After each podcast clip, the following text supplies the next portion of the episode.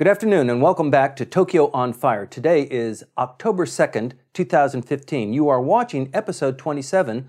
Our burning issue today is Abe's new three arrows. You might recall that the Abenomics was focused on three arrows. The reason for the analogy of three arrows is that it's easier to break one twig or one stick than it is to break three that are bound together. That was the whole focus of Abenomics.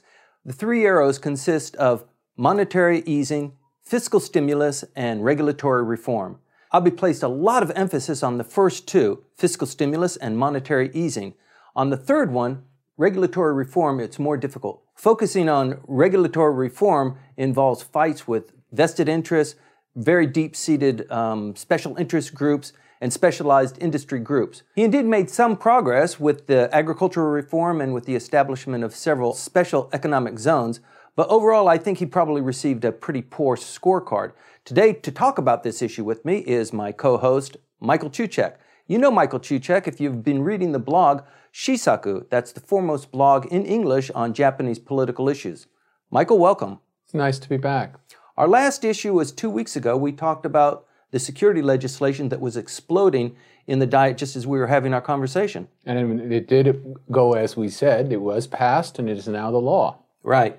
So now the focus of the prime minister is to get back to it's all about economics. It's, you know, follow the money. He's finished the debate on security reform and he's spent a lot of political capital on getting the, the security legislation passed. Now he's changing gears. Well, you, you could, would, one was hearing from international investors all through this year when is he going to get back on track? Mm-hmm. When is the administration going to get back on track? Of course, they were constantly working on some subjects, like TPP, they, where they had the negotiations ongoing with other countries. Other countries providing the stimulus and also providing the pressure right. in order to keep focused on these issues. But where the Abe administration had to rely on its own devices, on its own capacities to stay focused, it wasn't. And indeed, in terms of this security legislation, it just completely overwhelmed the entire legislative calendar for, let's say, the last six months. Right. The Japanese government is a huge machine. I mean, it does lots of things. There are several ministries, what, 15 ministries that focus on individual aspects of running and managing a, a country. It seems like some of the energy could have been spent on, you know, managing passage of the security legislation while other energy was spent on you know economic reform fiscal stimulus those sorts of things. But it seems like all of the energy was just for six months eight months or so was guided toward you know passing the, the security legislation. Well management is one thing and that and management they they kept going and doing what they should be doing. And when i say they i mean each minister is responsible for the ministry underneath him or her. Mm-hmm. and they were doing that it's not management, but leadership. And leadership was not what the government was providing. Le- the government was just basically just passing around pieces of paper and handling what exists. But leadership, you're going to be, have to be confronting what's to come. Mm-hmm. And that's what international investors were saying. What's to come? What's happening? What are you guys going to be doing? Mm. And they didn't seem to get their message across that, that, that something had to be said until this this last week. I don't know if it's accurate to say that the prime minister has just trashed the last three arrows and come up with three new arrows, but let's talk about what the three arrows originally were. Monetary easing, fiscal stimulus, and regulatory reform. Those three, and they, they did try to do all three. Now, the third one was delayed. Why? Because they didn't have a plan as they came in. So the first two arrows were shot off. And we had the big increase in the size of the BOJ's book. We also had a major kick up in the in the budget. The, the biggest budgets ever have been passed during the Abe administration. So this is not a fiscally conservative administration in any way. Mm-hmm. Unlike most conservative parties around the world, which have been advocating uh, a contraction of the budget, this has been an expansionist policy. But they came in with nothing in the, in the presentation about what regulatory changes they were going to make. Instead, Mr. Abe put together a series of commissions that offered a set of programs. Now, that has a good side and a bad side. One, the good side is that it's right up to date. It's the things that need to be done now. Mm-hmm. with the people who are dealing with these issues. The problem, of course, was that there's no time to vet any of it. And it came out straight out of the mouths of Rather these, heavy handed. Well, it came, yeah, it was heavy-handed, and it was self self-serving. Mm-hmm. The members of the commission said what their pet projects would be, and that became the program. And then everyone looking at that said, they're just they're just saying what they want to have changed. They don't want Right. they don't have a program, they don't have an integrated uh, set of ideas. They just put their favorite pet project on on this uh, plate, and then we're all supposed to eat from it. Right. And that what just didn't go well. And so they revamped it a year later, and then this last spring they didn't even try revamping it. And instead, we're seeing the rollout now of a really a compacted set of uh, of three arrows.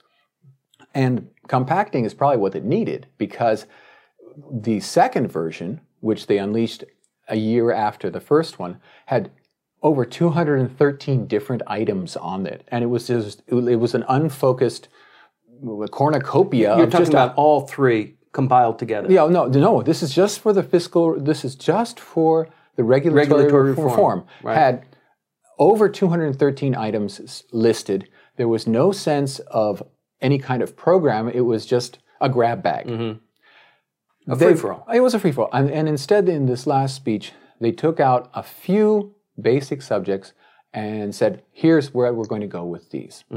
And uh, that has been something that not only people in the financial industry, but also academics, uh, people in government advising, they've been saying this, say, you got to do this. If you're going to be believable in selling a program, you've got to have a program that's, that's down to, you know, to bite size. The interesting thing about this, though, is that Abenomics was sold to the population as this is Abe's plan for moving forward. Right. And it was kind of a, a, a false start because, in the end, he put all of that off to the side and focused all of his energy on the defense package. Well, that's certainly what we got out of the second election, which we had just last year. You know, when he dissolved the diet and suddenly said, okay, we're going to have an election and we're, it's to refocus our energies. Certainly, the campaign rhetoric at that time, the promises made, were completely different from what happened. In, instead of Right. uh, instead of I need to, to get a grip on the economic program, the economic program was just put in neutral, and instead it was all security affairs. Now, okay, he had won the election. He gets to choose what the issues are. Okay, fine. But unfortunately, the rest of the world doesn't care. Right. The rest of the world, spe- specifically the financial world, where they're you know their hair trigger and they make decisions in, in milliseconds.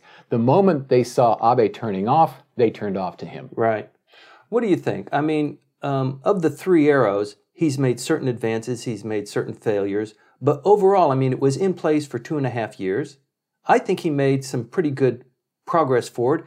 TPP as a part of the uh, regulatory reform, it made cer- it got certain traction, it made certain progress. It didn't succeed in the end. It's not over yet, but um, financial uh, fiscal easing or monetary stimulus. Those things seem to get good traction and have good payoff for the country. Uh, Yes and no. In, in terms of what the BOJ has done with its reputation, which is put the reputation on the line and say, we're going to achieve 2% inflation, 2% rate of real growth by two years' time. They're Didn't quite work. it's not even Didn't quite close. work. It's not even close on any of those counts.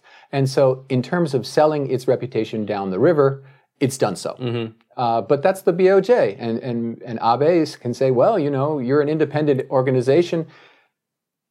That's really too bad. I mean, I feel sorry for you. Right. And that's the beauty of being in politics is that you can suddenly forget that you were the person who appointed the, the Bank of Japan governor and and just say, well, you know, you it just didn't work out for you.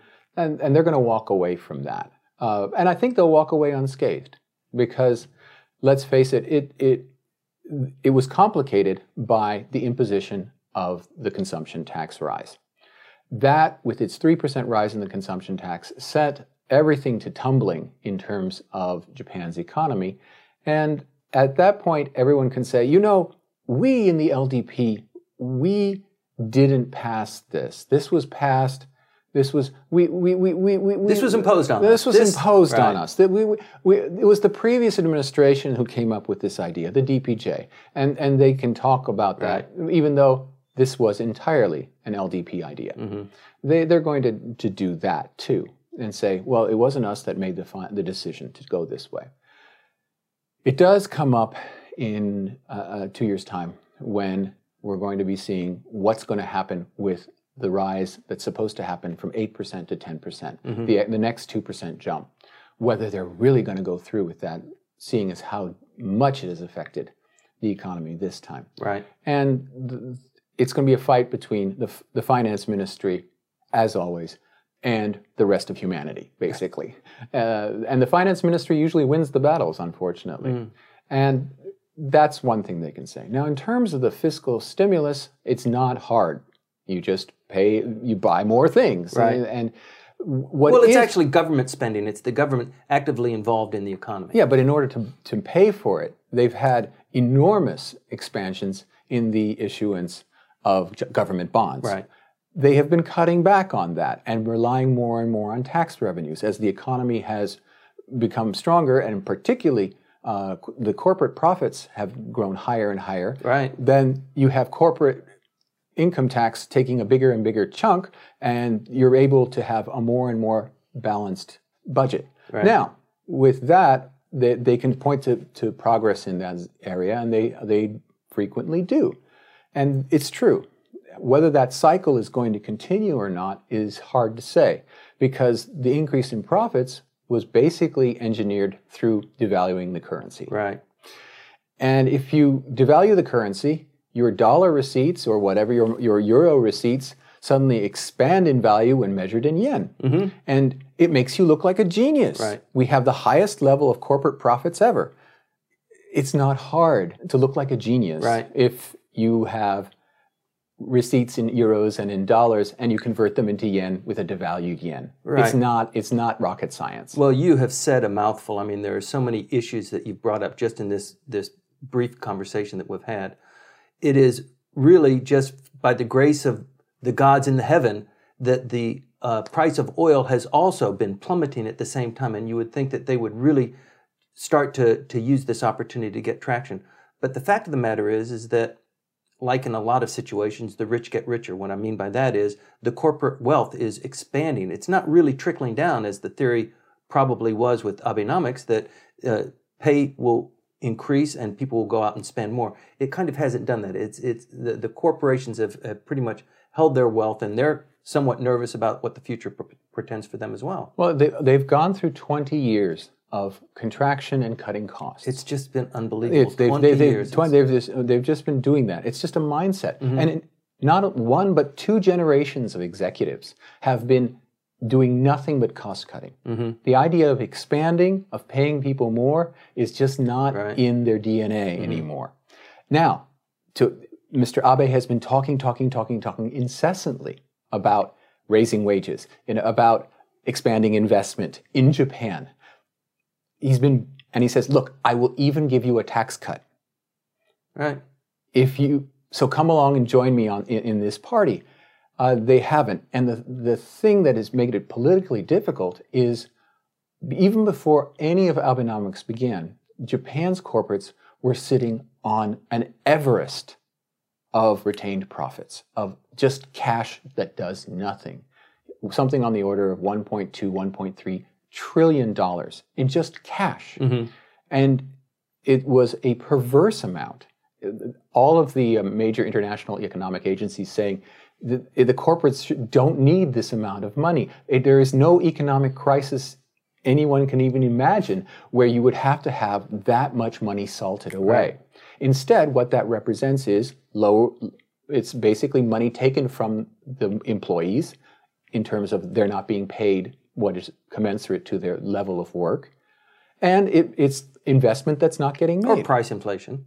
you know, but it, but it, it's it, it's it's just sitting there. It's just cash. And what Abenomics has done so far is add to that mountain. And the reason for that is because now corporations are going to be paying less and less corporate taxes. Yeah, well, and that all that it is going to be doing is adding to the cash mountain unless there are some kind of regulatory reforms mm-hmm. That push the corporates to suddenly get themselves out Yeah. of this. One of them, the regulatory reforms, and it's really important, is corporate governance. Corporate governance is so huge, it is just really beginning to balloon. We should do a podcast, we should do Tokyo on Fire on just corporate governance. Okay, well, let's do that maybe next week. Mm-hmm. Okay, or sometime soon. Because, huge. because it's really important. But in the case of Abenomics, what it was supposed to be bringing to the, the corporates was either get off this mountain of cash, get rid of it, or the new regulations will expose you Penalize you. and penalize you and, and show corporate executives all around the world that you don't know what to do with money and you are not in the big leagues. Mm-hmm. That has a certain cachet and it has a certain impetus to start working around how to use the money. Unfortunately, what we're seeing a lot of is M&A and not entirely well thought out M&A with corporates trying to take their cash and buy something overseas without doing the really, really necessary research into whether the corporate investment that they're oh, making Because the money is available and it's it seems to be a, a, an easy thing to and that the Abe administration is targeting it. Right. That it, it's going to be targeting not getting it through taxes, but exposing companies that don't properly use their financial capital. Okay, before we drift too far away from the three arrows theme, you also mentioned about the consumption tax. And the consumption tax was initially 3%, it is now being pushed to 8%. Mm-hmm. I'm It's eight- It's eight percent now. Yeah. it was initially 3% and is now being pushed to 10%. And there's a lot of, you know, there's a lot of uncertainty now about what is included in the 10%. Will food items be included, for example? The My Number system being implemented to kind of track that and that sort of thing. But isn't it true that it's not going to stop at 10%? This process will continue for the foreseeable future until the, uh, the consumption tax level reaches some sort of UN regulated um, number, don't you think? Oh, I don't think that's going to happen at all because the, the Abe administration is targeting growth. Now, they've made a promise, an extraordinary promise of a, a national economy of 600 trillion yen within a very short amount of time, which is 22% larger than the one we've already got. Right. And everyone is saying, how is this in- at all possible? What, what are they smoking? Uh, but that's the, the goal an immense expansion. Now, if you have an expanding economy, you will have expanded tax receipts. The tax receipts will eventually reverse, and we've had a significant cut in the size of the fiscal deficit as compared to GDP that during the Abe administration. It has fallen almost perhaps even more than 50%. And that's great. And as the economy expands, that tax return, you know, that tax take will cover more and more of, the, mm-hmm. of the, the deficit hole, and eventually the deficit hole will completely disappear, and they'll start paying down the national debt. That's the that's the plan. Not increase the taxes and pay out that way. Mm-hmm. Now, there are people who say you, you, that you can't do it. I mean, that's that, that's fantasy, and it probably is fantasy. But it's a good mix, rather than face the fiscal deficit the way the, the finance ministry wants, which is to tax people more, because that's just collapsing the size of the economy each time it happens. Sure, we- we've seen that happen over the last two years. I mean, the the impact on overall economy is huge. But the fact of the matter is, is that Japan's consumption tax, overall tax on its citizens, is one of the lowest in all of the advanced uh, developed countries. And they like to have lots of services. They like to have European style services with less than US style Mm-hmm. taxation, and that that has no future. Mm-hmm. Okay, I'll accept that. But they also have some very basic advantages. Amongst them are the world's lowest healthcare costs. And healthcare is where every major industrialized nation is now looking into the abyss. Mm-hmm. And they say, holy cow, with this aging population, our healthcare costs are going to explode. And Japan is at the bottom end. It's it's at the vanguard, right? It's, it's at the vanguard in terms of, of aging, but it's at the bottom end in terms of its costs. Mm-hmm. And that is a huge advantage, and it's a very, very good incentive for people looking around the world in terms of where to invest and where to do business. Right. They can say, look, whatever the negatives of Japan, they at least have this in, under control. And this is really important. So that there is an argument for Japan investment, for Japan business there. Mm-hmm. Now, getting back to the three arrows, at least the ones that he most recently announced, they're, to put it mildly, rather trendy. Mm-hmm. You know, it's not a refinement, it's really a set of things that I'm going to say is just basically for PR purposes. Now, that's not stupid because they've had a PR problem. Yes, they have. You know, and this is re- responding to that particular problem in a particular way. Mm-hmm. And I can, when you look at the list of things that they're talking about, uh, women is women in business in particular, and also this matter of uh, what being fuzzy on immigration. Right. Those are things that have been hammered away at by many, many people outside of Japan. And so when Abe goes to New York, these are the things that he should be talking about. It's really, it's really a no-brainer. Okay, let's talk just about the dynamics before we get into the new three arrows that he's identified. The dynamics of why he's kind of jettisoned the first three arrows, and I don't think he's he's tr- truly done that, mm-hmm. but he's come up with three new arrows. The dynamics of why he's come up with that, how he's come up with these three new trendy arrows to to talk to the you know the voting population about, and how he thinks what he's the the the political capital that he's spent on getting the security legislation passed has an economic impact in moving forward. I have to disagree with the entire concept behind that. Mm-hmm. I think that because these were mentioned overseas, he had gone for the UN General Assembly and was in North America. He specifically chose these three items to emphasize that he's answering the interests of international investors and the international media, particularly the international media. That when he comes back to Japan, this will not be the focus. And mm-hmm. uh, conversely, when he was asked in New York, one of the most, you know, multilingual, polyglot, multicolored places on the planet with immigrants from all over and refugees from all over and asylum seekers from all over. You have the UN there. He was asked about Japan's increasing the number of Syrian refugees that it would take, and he was very cognizant that the press conference that he was giving was happening during breakfast at Japan and mm-hmm. was being broadcast live in the morning as people were eating their breakfast just before going to work. He said, Nothing. We're not going to take any. We have to work on our elderly problem. We have to work on our women problem. Mm-hmm. And then he did this in New York. Why? Because he knew that the audience that he was talking to right at that particular moment was sitting was sitting at breakfast in Japan. Right. It's extremely cynical.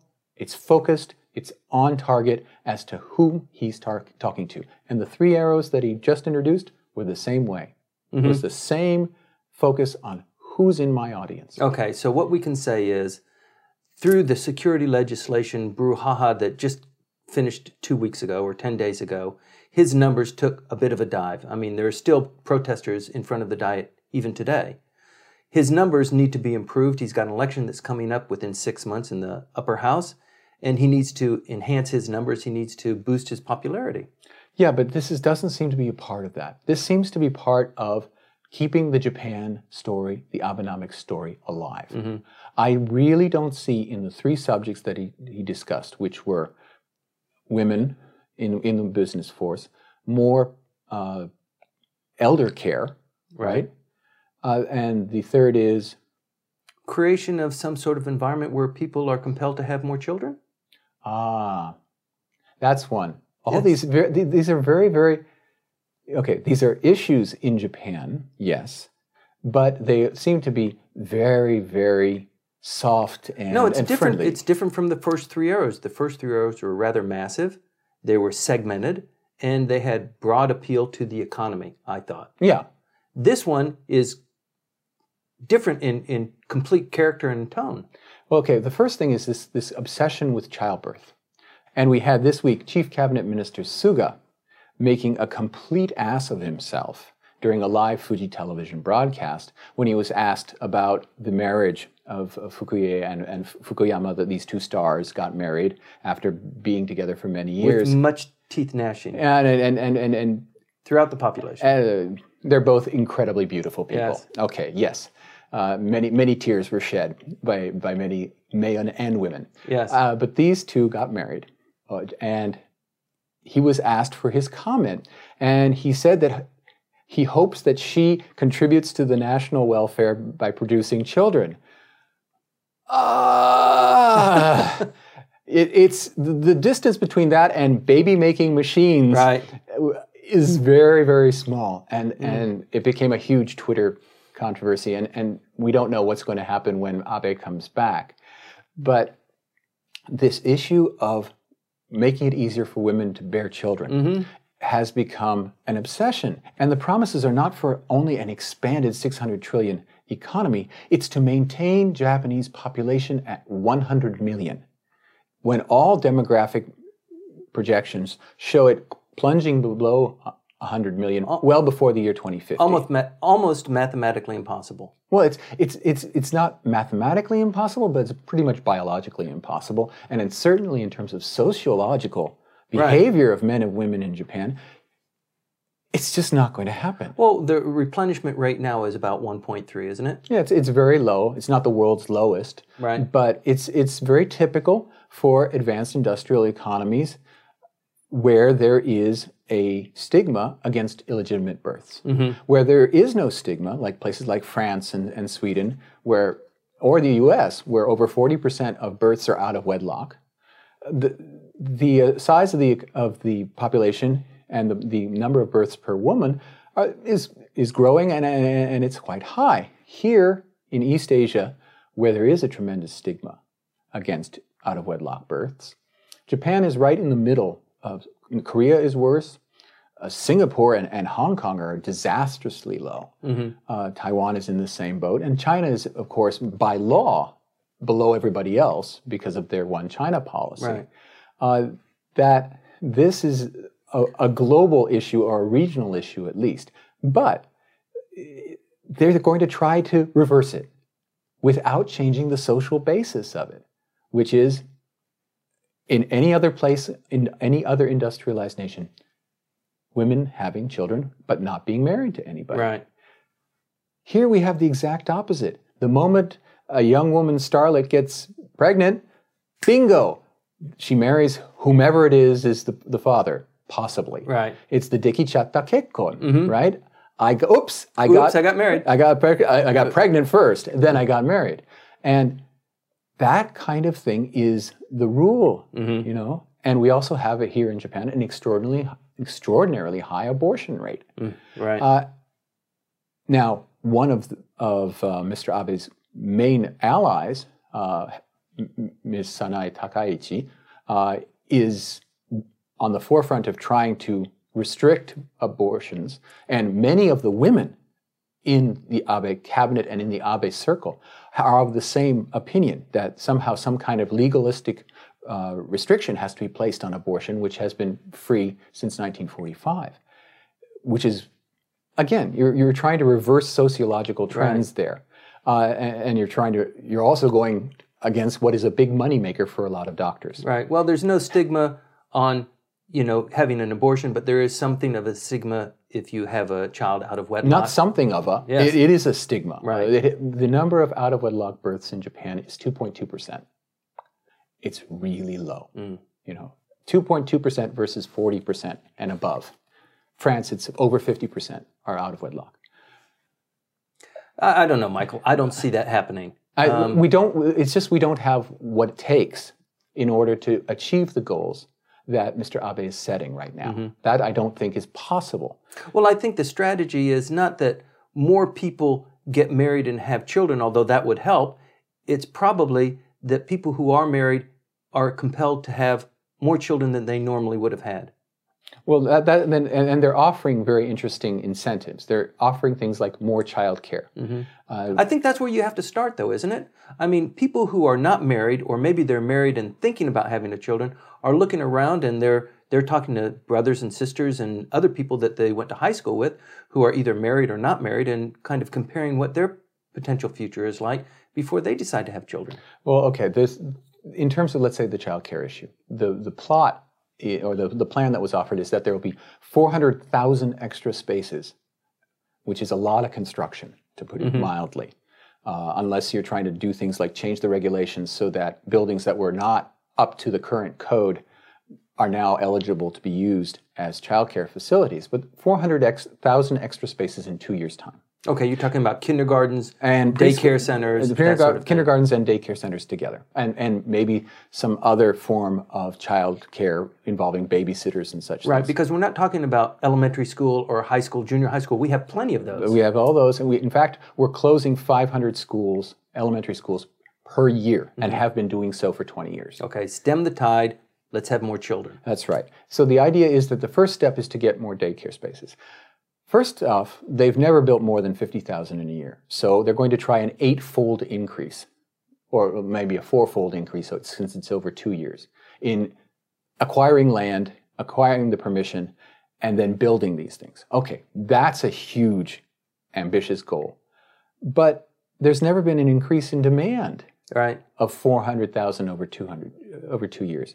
It's never happened. Now, there is the idea that people will start trying to get into the workforce if there are spaces available that wouldn't have otherwise. Mm-hmm. And that's what they're shooting for.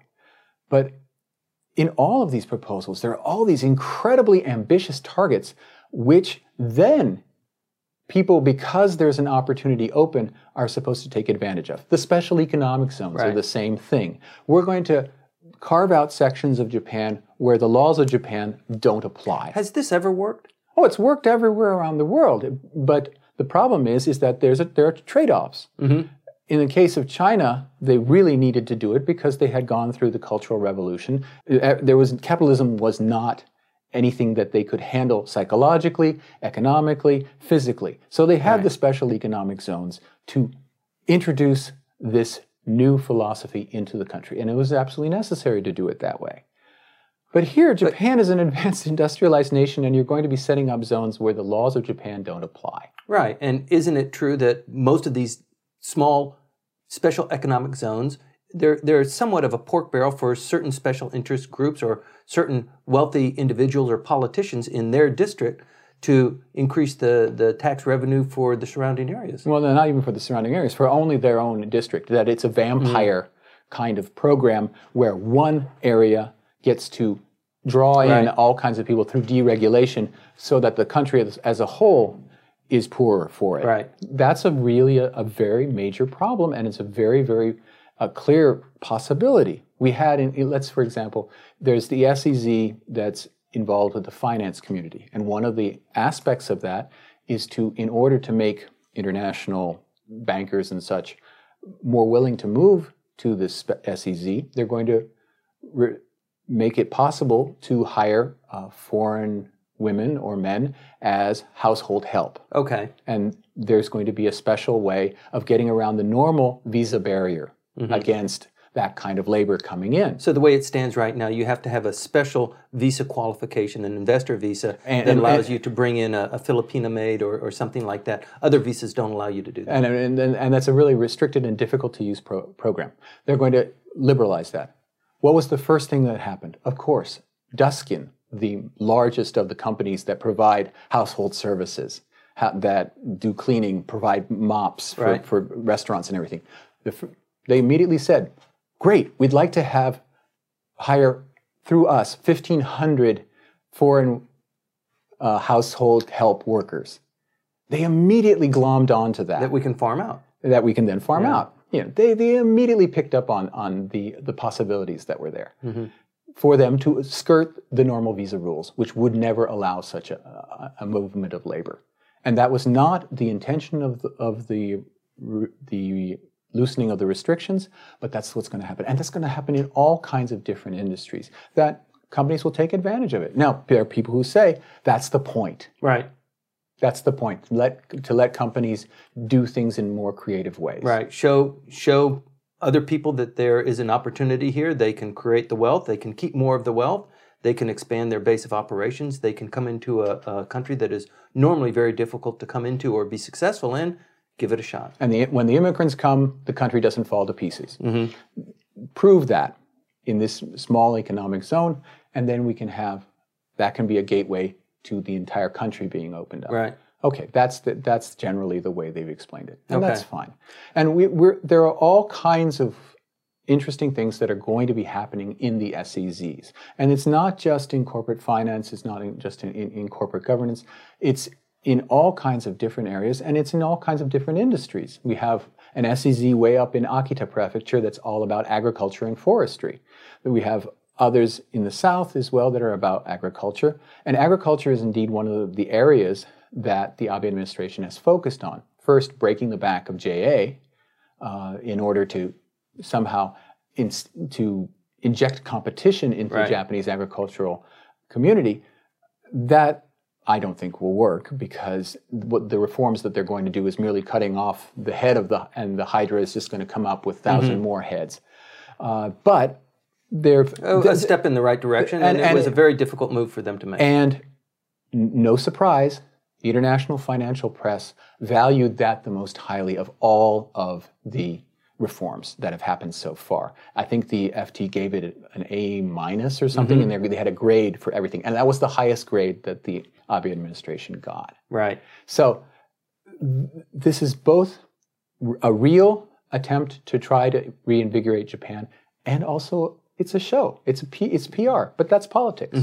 I like the idea of creating more uh, facilities for child rearing, for uh, child care, that sort of thing, because um, it, it, it is a long lag time when you're raising children, and the children, the number of children definitely has to increase. But in conjunction with that is trying to push women up through the corporate ladder, having numerical targets for companies to achieve, and not only that, but to have um, uh, more women in the workforce. The, the question of whether more women can be injected in the workforce is really serious. Now, the M curve of women leaving the workforce in order to have children Right. is still pretty deep in Japan, so that there is possible, possibly a, a chunk of women whom, if childcare were improved, would would, Right. would would move in. But already, the, the Japan's rate of workforce participation for women is higher than the workforce participation rate for women in the U.S. Okay, so we're already at a pretty high level to start off with. So you're talking about increments here. Right. Beyond that, the uh, the, the idea. We're not looking at increments though. We want massive step change. Isn't Well, yeah, that but the, the massive step changes are unbelievable. They want to have by 2020, that's five years from Right. now, 30% of management positions held by women. The current number is 8%. Are you out of your minds? Are you you're not you- or do you think that the voters are this stupid? Well, the voters aren't. The voters know that's impossible. But outside investors might say, "Wow, they've got ambitious targets. They're not going to hit them, but they've, these people Yes. really want to try hard." well, it's not just the voters. I mean, Keidanren, the Lawyers Association, none of them have voted for supplying targets for um, growth in bringing women up through the workforce. Well, the, the, all these things, there, there really does seem to be a dichotomy between the outside world and the domestic world. And, and the messages for each are very, very different. And for pe- persons like you and me who look at both sides of it, it's hard for, well, I don't know, maybe it's not hard. Maybe you don't feel cynical about it, but I am. I, I feel. I feel like this is this this is is a con. Yeah. Well, I don't know. I think um, I am a little bit more optimistic about it. Uh, Japan is ripe for a change, and not just incremental change. It's ripe for dramatic change, and, and dramatic change needs to come in. And there are a couple of issues that are just crying for attention. Women in, in the workforce and women in the upper echelons of, of, of corporate governance and And govern itself. right and in the, exactly in, in the political world too. And this, but the thing is, I cannot see a commitment toward attacking the powers that be. That would be interesting. Now, Mr. Koizumi, in his uh, economic reforms, definitely targeted extremely powerful vested interests. Here, the emphasis seems to be on How do we make life easier for vested know. interests? You know, if he took on the security legislation and passed that one through successfully, nobody would have predicted that three years ago. And he did it. So he's going to announce his new cabinet tomorrow. It's not going to be a massive change. There will probably be eight or ten new ministers. Um, but I think we can look forward to some rather dramatic changes in the new administration that is not, you know, being confused and, and hogtied by, you know, focused completely on the security legislation. He's rather unfettered now, and he is focused on the economy. Okay, he is focused on the economy and the things that the government can do about the economy. But I, first of all, in terms of this new cabinet, I have to admit that I was wrong. I have to say that I thought there would be a big switchover in personnel in order to rejuvenate the whole government's process. More than eight, you're saying. I'm saying that I was looking at a, a 12, a- something on that order. 15. Yeah, so to get a lot of the various factions, and there's a new faction, Right. in on this governance of the country, to bring them all in and have a, have a team LDP instead of a team Abe. Mm-hmm. What we're seeing is Team Abe squared. All of the major allies, the, the friends of Abe, the, the, the best friends of Abe, they're all being retained Right.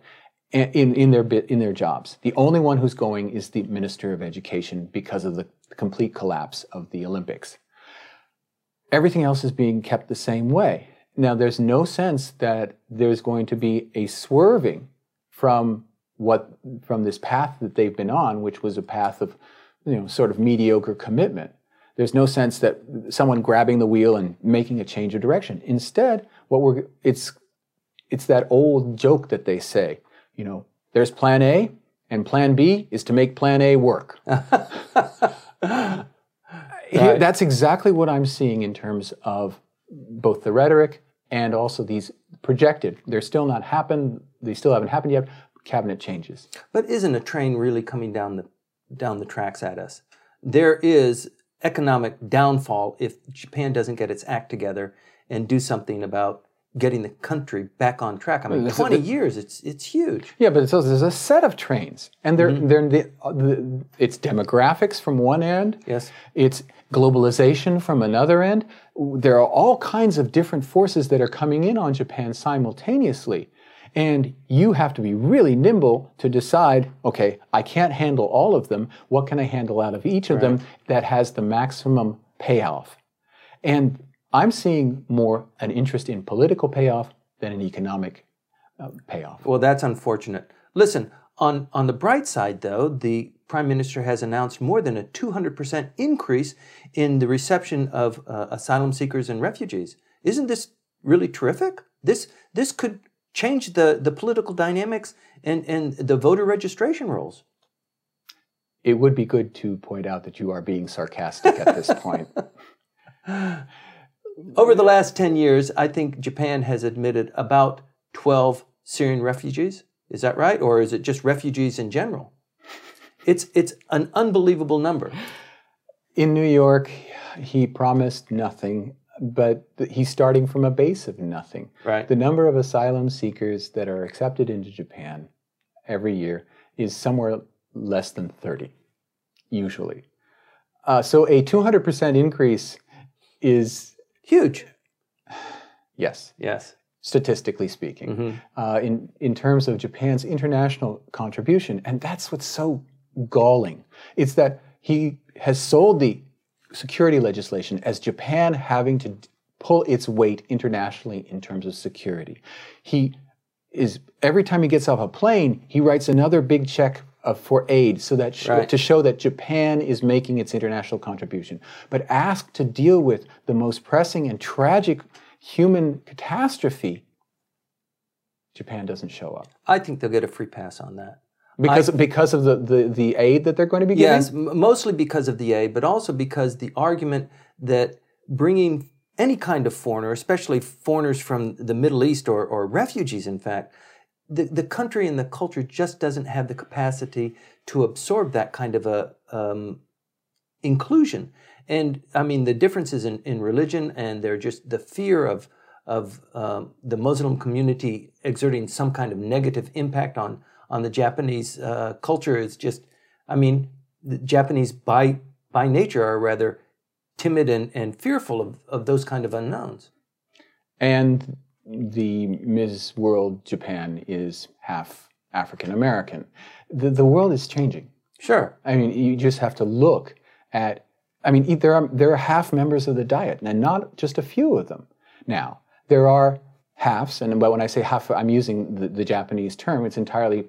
Uh, it doesn't mean they're half human. It means Right. that they're they're they're half Japanese and half something else. Unless you're Japanese. you know, the, people that have tried to come up with a new term for Right. it, but but hafu seems to be the one that they're. Right. The is Mixed blood. They're they're taking over Right. and and they're taking over and people are are happy with it you don't necessarily see any kind of reaction now if if the person is a pure korean who speaks beautiful japanese that's a problem for some persons but but admixing of, of, from other places not so much the, the only place where you could possibly say that there's any problem with new uh, an increase in the number of immigrants is simply that the language skills here in Japan are so poor. Right. There are so few people who speak foreign languages well.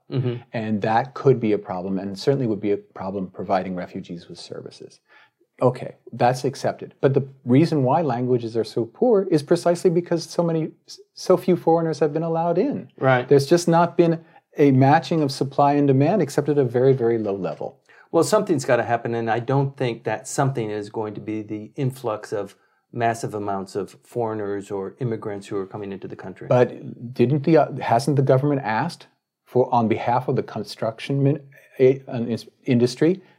We need about twenty thousand That's right. uh, foreign visitors. Who I, I don't know. I forget the.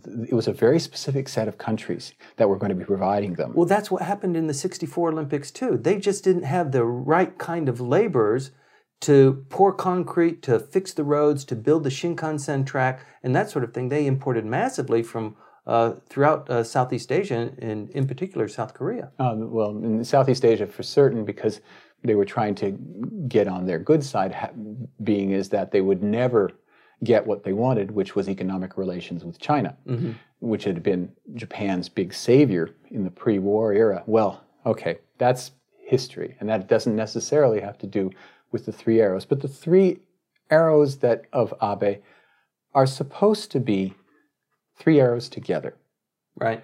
and, and that the idea is that you put them together and then you don't have something that can be broken. Right. They're, Now- they're, they're sequential, they're, they're together, they're bound, they're implemented in some sort of a integrated fashion. Okay, the three arrows that came out,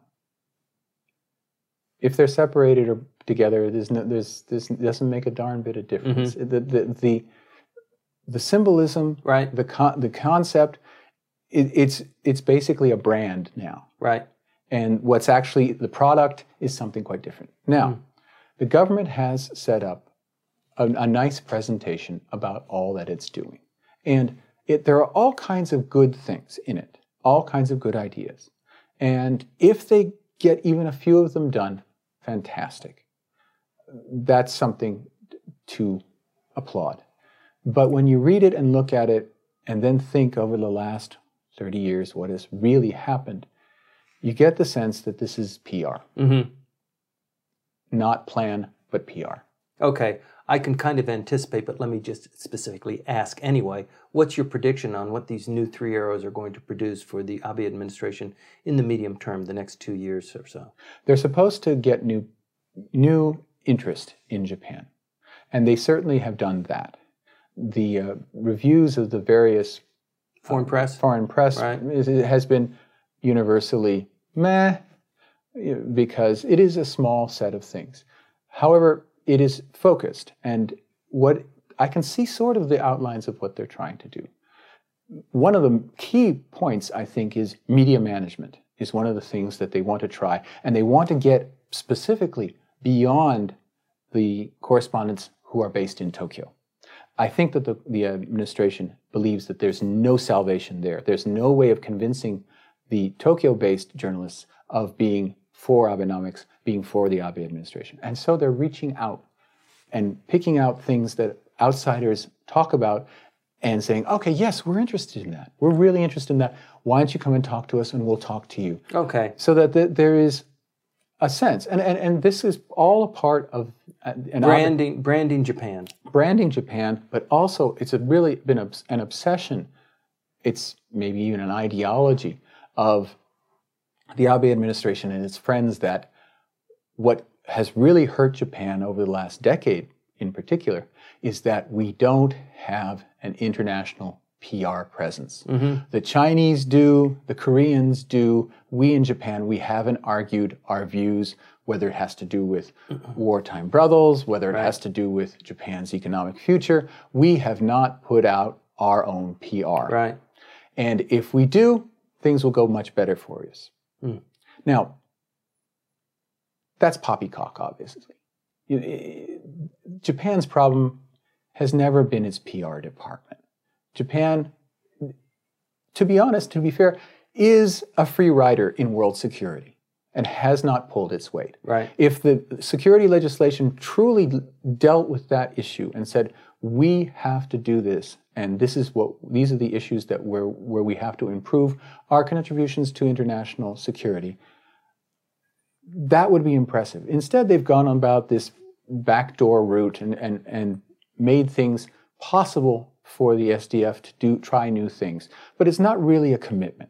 Well, it's a huge step forward. I mean, so much that the United States wanted to do to relinquish some of the bases to to let the self-defense forces um, shoulder some of the burden and or the submarine surveillance and that sort of thing. Yeah, I mean, the, yeah, but that okay, but I'm not sure if the the, the, the changes there will respond to what the United States wants. The same is true in terms of economic reforms. There, there's a lot of PR, there's a lot of things that sound good and that's smart if you can draw in certain, if you, let's say there's some analyst in New York who has always been carping on a particular issue and you offer a specific government new program that answers that issue so that analyst from in the future will write more positively right. about Japan. Okay, yes, that's smart, that's focused, and that may have an effect. Sure, but voters and consumers and people just in general don't like to be tricked and they don't like to be manipulated by flashy words and pretty pictures and that sort of thing. So the PR only goes so far. You have to produce the beef with that sort of a, a proposal. And so far, the, that has not happened. Okay, well then they're they're in real trouble. I predict that they are going to come up with something a little bit more dramatic, something a little bit more befitting of a country like Japan. I think they're going to really start to kick this thing off. They have to. Well, I certainly hope you're right. Well, I hope so too. Let's talk about that in our next issue. Let's talk about other issues, for example, corporate governance, or um, what other things can we talk about? We're going to have to see what the new cabinet looks like and make some predictions there. Right. But that's not going to happen for, well, when this is being shown, it'll be tomorrow. Right. okay, well, with that, I'd like to draw today's conversation to a close if you don't mind. You've been watching Tokyo on Fire. Today's burning issue has been Abe's three new arrows. You can contribute to these conversations by sending us your comments via email at comments at tokyoonfire.com. Alternatively, using Twitter, you can reach us at hashtag TokyoOnFire. Perhaps the best way to interact with us is by providing your comments directly in the dialog box on YouTube. Finally, this podcast is available on iTunes. My name's Timothy Langley. Thank you for watching. Tell your friends about us. See you next week.